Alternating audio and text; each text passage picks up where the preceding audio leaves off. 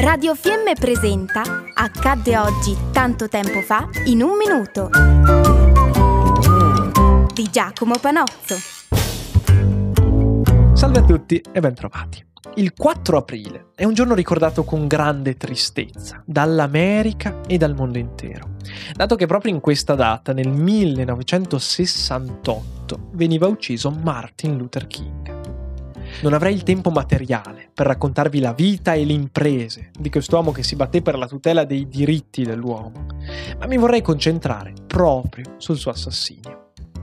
Il 4 aprile del 68 Martin Luther King arriva a Memphis, nel Tennessee, in aereo, con un po' di ritardo, dato che si pensava che sull'aereo ci fosse una bomba.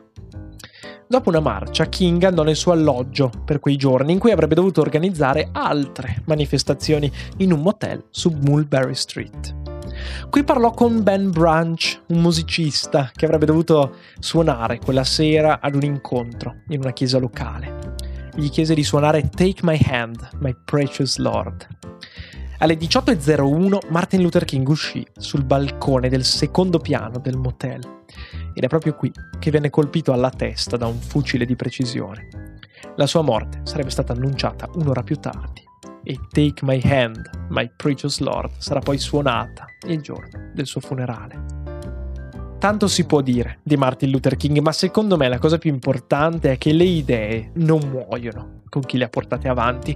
È compito di chi rimane raccoglierle e darle vita nuova, come ogni uomo dovrebbe fare con le idee di Martin Luther King. Noi invece ci sentiamo domani, buon proseguimento e grazie mille per l'ascolto. Abbiamo trasmesso Accadde oggi, tanto tempo fa, in un minuto di Giacomo Panozzo.